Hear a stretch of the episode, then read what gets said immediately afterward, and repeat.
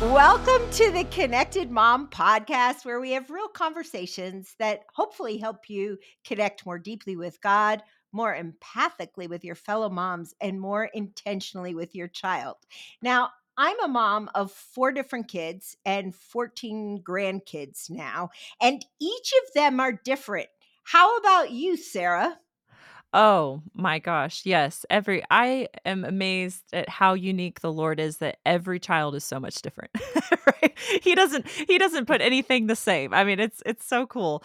And we know that there are extroverts and introverts in in all families, but I think one of the questions we're asking today is how do we help our children who are maybe more introverted and extroverted and how do we f- help them feel affirmed in how God designed them? Yeah, I love that question. So I got to tell you guys, I have read the most powerful book this year, and Oh, it's by our guest today, Holley Gerth. And I read The Powerful Purpose of Introverts. And I, I have to tell you, this book is shockingly powerful. I mm, mean, it just, Holley has done such a great job with this book. I couldn't put it down. I ordered it for my daughter in law, and it, it is just a, a wealth of resources for you as a mom, wealth of resource. And so our guest is Holley Gerth. She is a Wall Street Journal best-selling author of many books. She's a counselor and a life coach with a master's in science degree in mental health. Holley is the host of More Than Small Talk podcast, is the co-owner of the Potentialist Agency. She is also a mom and a grandmother. She doesn't look old enough to be both of those, but she is. And we're excited to talk with her today about helping our kids who are introverted by design. mm. So, welcome, Holley. Thank you for having me. I'm glad to be here with you. Hey, I'm glad to have you here. I've been so excited about this podcast, Holley, because as I say, this was one of the most powerful books I've read all year, and I've read a lot of books. Uh, so, Holley, help us understand like, how would you personally define an introvert? So, I would say an introvert is someone who thrives more with less stimulation coming at them from the outside. So, for example, an introvert might love a really deep conversation with one person over coffee, or they might love to curl up and read a book, or focus deeply on a project they're passionate about. And so, we have a lot going on internally all the time, but sometimes when there's a lot going on externally, it's not quite as good of a fit. So I would say it really has nothing to do with how much we love people or small talk. It just happens to be that humans are the most stimulating thing in our external environment. And so that association has been made. But really, it's just about where do you thrive? So if you think about like different types of plants, one plant likes a certain kind of weather and soil and conditions where it can thrive, and a different kind of plant wants something different where it can accomplish the same thing. So that would be my definition. Hmm, Mm, that's good. I love that. I know I've heard from introverts that some folks struggle with social anxiety, and I know you wrote a bit about that in your book. Can you explain what social anxiety is and how we can help our kids who wrestle with it? Sure. So social anxiety is fear that is triggered by certain social situations, Mm, and it can be experienced by introverts and extroverts. So you can have an introvert who's totally calm, and you can have an extrovert who's struggling with social anxiety. And so it goes to both types. But I would say social anxiety is something I personally struggled with my whole life. Even in mm, third grade, I used to always go to the nurse or you know, need to take a break, hide out in the bathroom for a little bit, even though I love people and I feel like I have a thriving community in my life. mm, And so I think for mamas who have a little who might struggle with social anxiety, first of all, just normalizing that because it actually comes with some really deep strengths.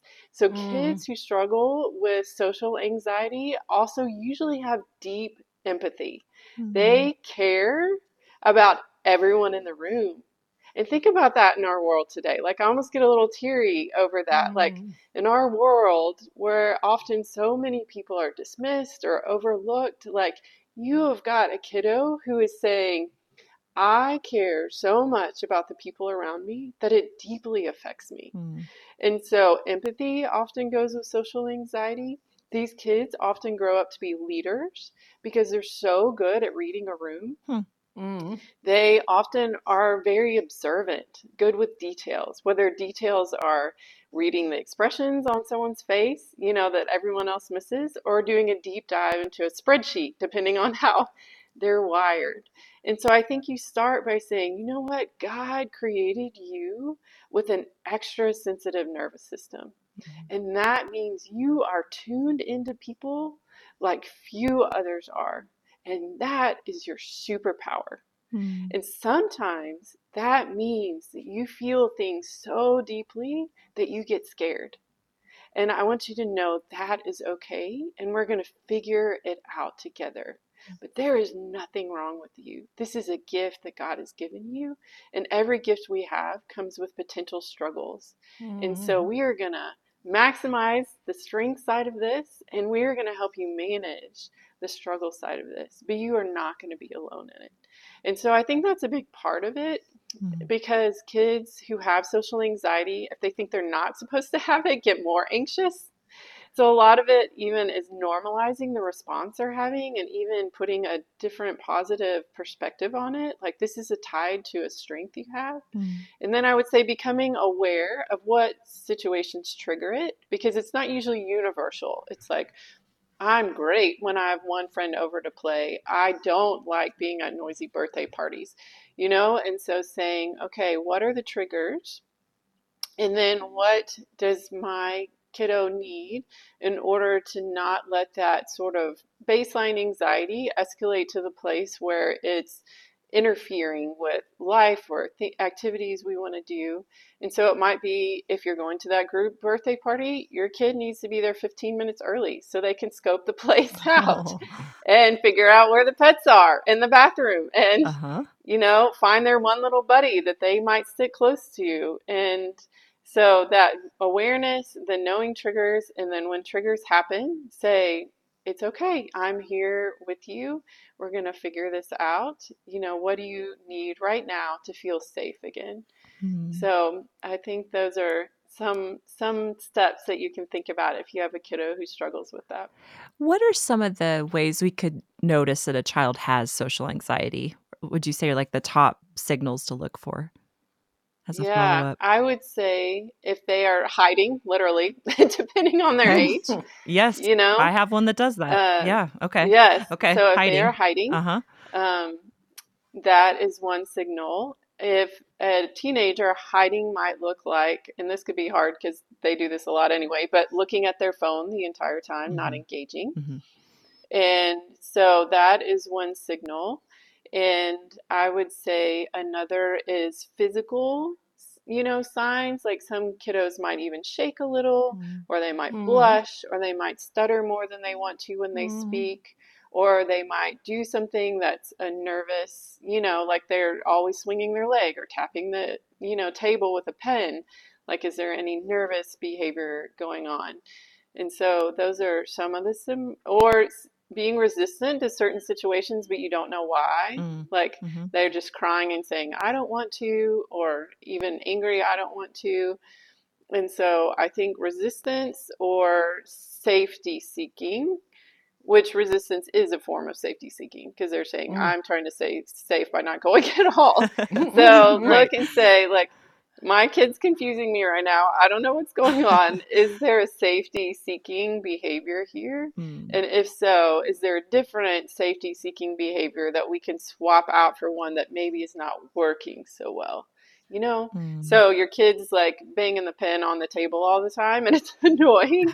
Well, they might need to wear a bracelet they can snap on their own wrist and it doesn't Mhm. bother anyone. Mm. And so I would say, yeah, like in what situations is my child displaying safety seeking behaviors? And how can we provide solutions that meet that need, that help that little nervous system, but maybe don't interfere with anything like some of the other behaviors they go to naturally could at times. That that is so intriguing, Holley. Man, I feel like we could talk with you for hours. So let's say that I, I I've heard this from a bunch of moms. So they have an introverted child. That child goes to school and holds it together all day in Mm, school. Never gets in trouble, quiet Mm. as a mouse, comes home and then there's a massive explosion. So if you have a child like that, how do you help them in that moment without losing it yourself? yeah. Well, I think first is understanding what's happening, and that is your kids hit their nervous system done point. And Mm. so all of us think of a time when you were just you're done like you cannot take any more we all get to that point and some of us get to it quicker and introverts can get to it quicker because our nervous systems are nuts with like tiny holes where we pick up everything around us and so hmm by the time that kid gets home their net is full and so it seems irrational to add one more thing to it and the whole net breaks. But that is what is happening. And hmm so most introvert kids need a transition period when they get home from school where they're allowed to go in their room or wherever their safe place is and be quiet and have no more stimulation coming at them because hmm that lets them empty their net. Mm. And so then they're ready for more. And so I would say talking with your kiddo about what do you need when you get home from school. This might even mean on the ride home, there's no music in the car and there's no talking in the car. You know, it Mhm. might be that they get five to 10 minutes of silence when they get in the car just to gather themselves, you know, and so they're ready for more or when they get home, they're allowed to go to their room for whatever amount of time is age appropriate. You know, managing their schedules, even how many activities they're engaged in. And so I think understanding that that is a pretty natural thing, that they're just really overstimulated, and building in some time where they can catch their breath guilt free yeah. you know, as Mhm. part of their rhythm Mhm. of daily life, even protecting them from siblings or, you know, whatever, the dog, whoever else might be like, hey, you're here, let's, you know, let's play. uh-huh. Yep. But just even naming it in your house, like, you know, whatever it is, quiet time or whatever it looks like, but just building rhythms into your life and even giving them permission to ask for that to say hmm I need a timeout. Maybe that's not a good one because usually you're in trouble in timeout. But I need, you know, whatever time you want to want to call it. And Mhm. so that's really what's happening is they have just they've given it their best, you know? They have hmm they have taken everything their little system can handle and they feel safe enough to not just keep taking it. And so I think building in time for them to restore their little nervous systems can be helpful. Mhm. hmm Awesome. In your book, you say that anxiety, we've talked been talking more about that, I think, and excitement are similar. And that's very interesting to me that ex- anxiety and excitement could be similar and both can involve a fight or flight instinct. So, can you explain a little bit of that to us? Yeah, so if you look at anxiety and excitement from a neurotransmitter biological perspective, they're very similar. Huh. Just one involves fear and one doesn't, Okay. you know? So that I think we can get mixed up a little bit, hmm especially for a kiddo. All they know is I'm feeling something really intensely, Uh-huh. and that often can feel like fear. That can be the assumption for kids is I'm scared, Mhm. but sometimes they're excited. So even saying like, "Are you scared? Are you excited?" You know, Uh-huh. do you want to go to this party or what's happening right now? And so even reframing for us as adults for example, speaking triggers my anxiety. it does. But through you would the never years, know that though, because you're so articulate. Go ahead. well, this is okay. This feels like an intimate Okay, conversation. good. But you know, getting up on a stage in front of a thousand people, sure. obviously, w- we most of us feel some anxiety in that situation. hmm And so, if we can say to ourselves, okay, yes, I'm scared, but I'm also excited, you know, like I, those two are kind of mixed up together. Mhm. And knowing that when we feel fear, it's usually because whatever situation we're in involves something we really care about. So, even Mhm. digging into that for your kiddo. So, Yeah. say they're really scared to go to a birthday party, you know, for some reason and saying, You really love your friends. You really care about what they think of you. You really want this to go well, and you're afraid it might not. Like helping them identify, I'm not scared of people. I'm scared because I really care about something connected to this situation. And then Mm. tapping in to say, but I bet you're really excited to see your friend Joshua that you play together with at school. And so then they could say, yeah, I really do want to see him. So you're sort of taking that energy that is attached to fear and reattaching it to excitement so that their nervous system is still in the same gear, Mhm. which is revved up, but it's refocused on something that isn't fear based. And so acknowledging, okay, you're scared. This is mm, this really matters to you.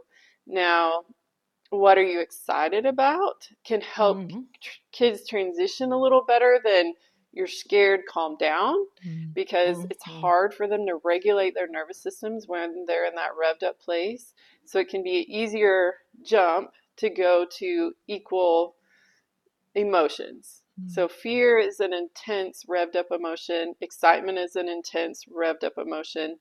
Helping your kid transition from fear to excitement can be easier than fear to I'm completely calm and at peace with everything in the world. Mm. Yes. Wow, that is so interesting. I okay, so one of the things you say in the book, Holley, is that both extroverts and introverts experience awkward moments and shy moments, which Uh, definitely I can see that. So how do we help our kids, you know, because especially those that are a little more introverted who might be struggling with shyness, we don't want them to come off as aloof or not friendly and yet we want to honor their introvertedness. So how do we help them with that? Like when they're meeting a new person, how do we help them say hello when they're just I don't want to say hello or whatever, you know? How do we help navigate those moments? Yeah. So the shyness is fear based, where introversion again is that preference for the less stimulating environment. So that's Okay. helpful to know that distinction. That introvert kids aren't nec- necessarily shy, they're often just observing. That's Mm. usually what they're doing when they get told. I mean, I've been told my whole life, you're so quiet, why don't you smile? You know? Oh, and I always get off like caught I get no, I get caught off guard by it because I'm like, "Oh, I I'm, you know, I'm just observing, like I'm taking everything in and I'm content." And so one one difference I found in my research was that introverts and extroverts experience happiness differently. Oh wow. And Huh. so extroverts experience it as enthusiasm and excitement. It's a very outwardly ex- expressed emotion. Introverts experience it as calm and contentment. So it's a very inward emotion. So a lot of times people will just misinterpret an introvert kid who's calm and content and observing. And so that is one just thing to know. But I do realize there are social situations where you need your kiddo to step up and, eh, you know, engage, be polite, introduce themselves, interact. And that's good for them. It's good for them to know that they can step outside of what may feel the most comfortable. And so I would say what I find there are a lot of people in our culture that we would not think are introverts. So, for example, Oprah Winfrey is an Hmm. introvert, Hmm. a Hmm. self-proclaimed introvert. Wow. So is Jerry Seinfeld. Um, there's Joanna Gaines. You would not think she's an introvert. She totally is. Hmm. And so I find that introverts tend to be a lot more comfortable when they know their role and have clear expectations. And Mm. so Oprah knows she has a job to do. Joanna Gaines knows she has a job to do. And so she's able to do that because she knows, okay, this is the role I'm in. This is how I'm expected to engage with people in this situation. So if you can help your kid learn the job of engaging socially in a way that they clearly know what's expected, then usually they can get more comfortable. Hmm. Usually it's the unknown that Mm. makes them nervous. And I would say this goes for extrovert kids too, sometimes, Yeah. you know, that it's the unknown. And so if you're able to say, you know, we're going over to our new neighbor's house tonight, and what we want to do is to be neighbors who love them really well. Let's talk about what that looks like. Like loving neighbors say, Hello, my name is Ashley. I'm so glad you moved here, or whatever's comfortable for your kid. You'll know the script that makes sense for them. You don't want them saying things that aren't authentically them or saying, and then helping them say, okay, you know, introduce yourself. And then it can help to tell someone a story about something you really care about. So, how about you tell them about your turtle that you love so much? And then it's kind to ask a question. So, you could ask what's something you're curious about? You want to know where they moved from, or if they have any pets, what would you like to know? And then before we leave, it's kind to say, thank you for having us over to your home and let them sort of learn learn the job you know with you and have some scripts that they've already rehearsed Mhm. and then that can help them feel more comfortable so often when introvert kids unintentionally come across as aloof or shy it's because they've been put on the spot Mhm. and research has actually shown they did brain scans of extroverts and introverts. And extroverts use a shorter, faster pathway for processing. That's why extroverts tend to be really good at that social small talk and you know being at a dinner table and sharing stories and responding quickly on their feet. So introverts use a longer, more complex brain pathway for processing more of the time, and that means they need a bit longer to respond, but when they do, they often bring a lot of context to the response. You are often like, that kid really thought about that, you know? Like, Yeah. where did you come up with that? You've clearly been thinking about this. And so that's an introvert kid's strength. But if a stranger comes up to them and tries to engage them in that really quick banter, they have a freeze you know they it's a physical thing where their brains go into temporary lockdown because Mhm. that's not the way they're wired to engage and mm-hmm. so what can help with that again is preparation really clear expectations helping them have some basic scripts just what do i need to help them not feel put on the spot or caught off guard? And then usually they can take it from there. Mm-hmm. So once they're comfortable, you know, they'll probably find the person they connect with or the pet or whatever it is, and then they're fine. So usually they just need more preparation and more of kind of a, a runway than an extrovert kiddo might. Hmm. Okay, before Sarah asks her next question, so this might have made me a bad parent. I don't know, Holley, but it's all done now.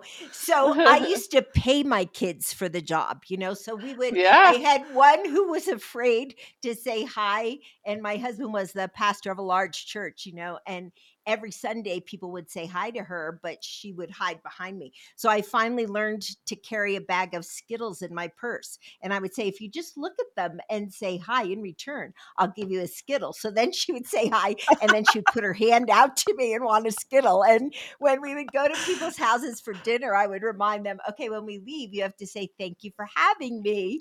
And then I would pay them a quarter, you know. And so payment helps.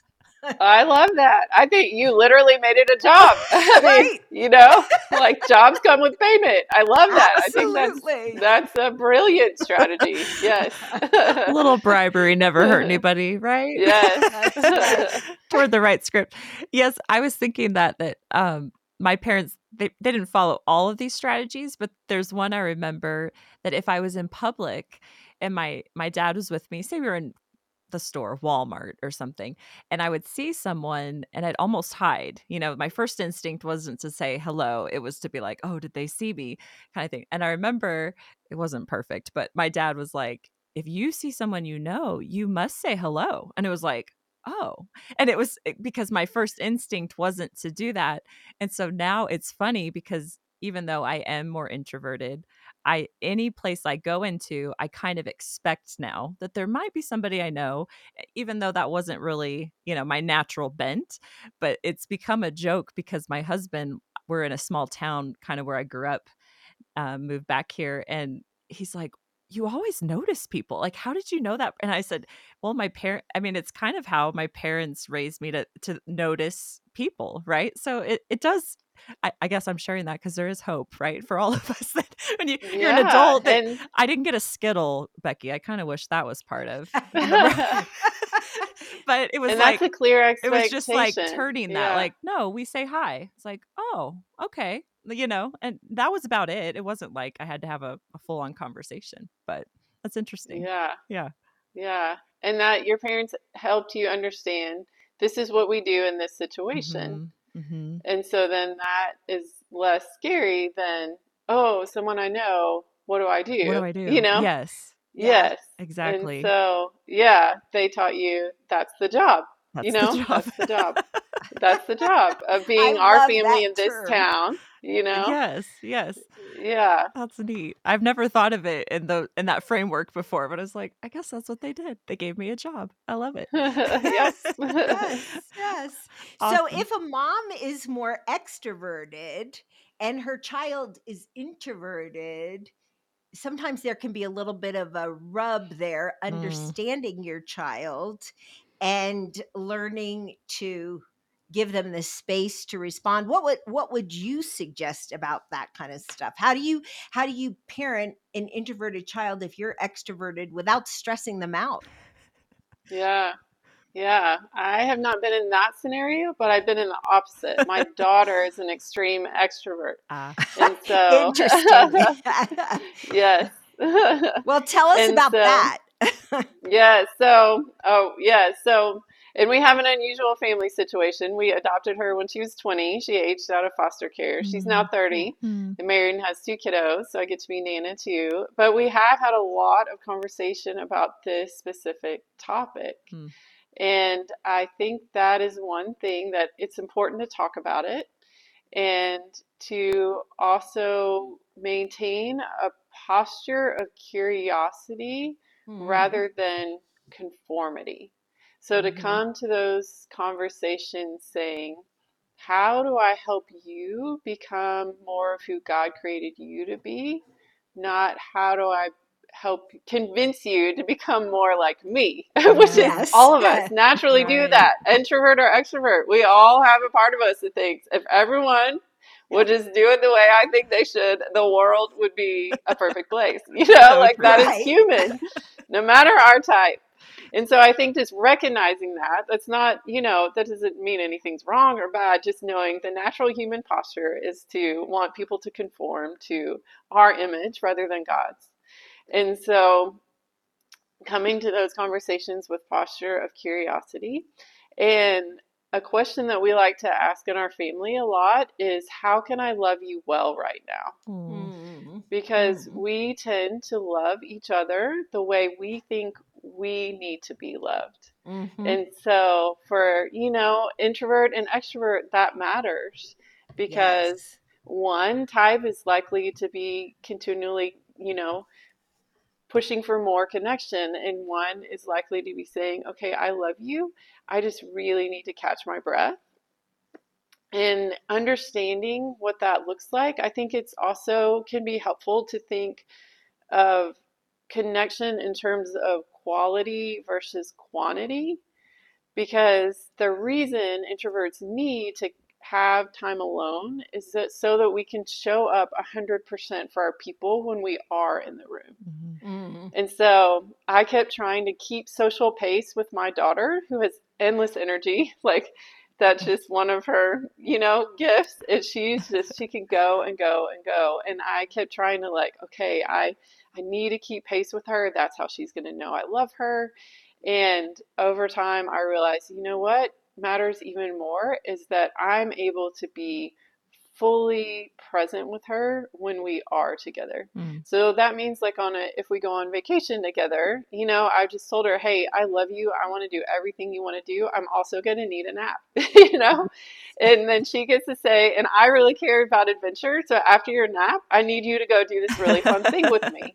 you know and we both say like okay how can we each get our buckets filled and those conversations will look different depending on the age of the other person for a five year old that's going to be a very different conversation Yeah. but i think that posture of curiosity and even that question how can i love you well right now can be helpful and then some intentional you know strategic planning for things that might be stressful like the holidays you know Mm. Mhm. introverts and extroverts need very different things during the holidays Mhm. that is a high Yeah. stimulation time of year and so it is such a gift if you can say to the introverts in your life you know what do you need for this to be enjoyable for you Mm. and they might say okay i need some silent nights in there somewhere and then Mhm. the reverse, you know, extroverts, what do you need? Well, I need to feel like we are having fun together and creating memories.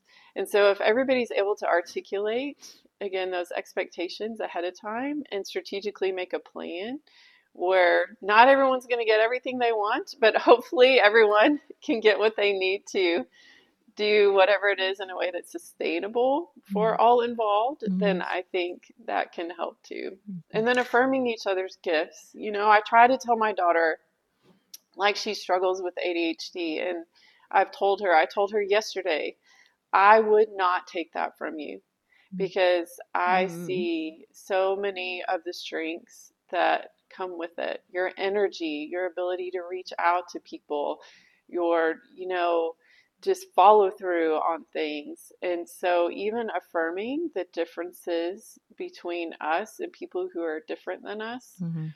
I think can be helpful too. Yeah, I wow, I am looking at the time and I realize we are out of time and I really want this conversation to continue. Um so I think they should all all you mamas out there, you really need to get Holley's book. I mean seriously, the Mhm. powerful purpose of introverts because it will review a lot of what we've talked about today. But Holley, you also have a journal that it would be helpful for moms called Introvert by Design. Tell us a little bit about the journal before we close out. Yes, so it is a guided journal and it's to help you go from feeling insecure about being an introvert to fully embracing who God created you to be. Hmm. It has insights like I've some of what I've shared today and then space for reflection, scripture, prayer prompts, a lot of practical tools as well. So this would be actually great to go through with someone else in your family, like a Mm. mom and daughter or two sisters or even the whole family at the dinner table. But I think especially maybe a mom and daughter could really benefit from going through this together and just having those intentional conversations. No matter Mhm. your types, whether it's introvert introvert or introvert extrovert, but I hope that it's a journey that will take people from sometimes I feel insecure about this to I know I'm intentionally created this way and I want to share it in ways that help other people too. Mm, I love that so much. So we're gonna have um, these resources in the show notes. And where can our listeners get in touch with you, Holley? They can find me at hollygerth.com. Okay. We will put that up as well. Man, this has been so enjoyable, Holley. I just can't thank you enough. I think it's been so helpful for our mamas. I'm going to close us out in prayer, and I just want to pray blessing over you because this has just been extraordinary. So, Lord Jesus, we thank you for Holley. We thank you for the amazing resources that she has created. And we pray over every mama out there that's listening. We pray that you would give her wisdom through podcast about how to best relate to her child, whether that child is introverted or extroverted, Lord. And we thank you for the way you designed each of us. In Jesus' name, amen.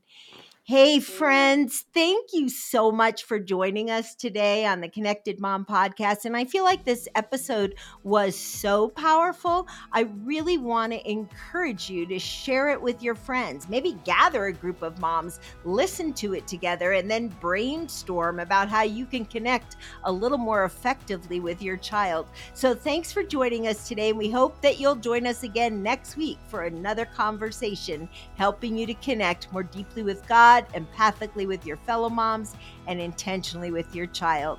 Thanks for joining us.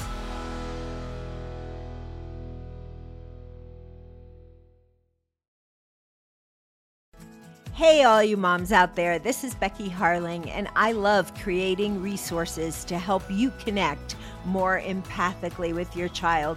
One of those resources is a book that I wrote called How to Listen So Your Kids Will Talk one of the greatest skills you can cultivate, really enhance that connection with your child, is the skill of listening. So, how well do you really listen? This book is loaded with practical ideas to get your kids talking and to help you as you listen. You can buy it wherever Christian books are sold, you can order it on Amazon or anywhere else. So, I hope you'll get a copy of the book and put the work into listening to your child.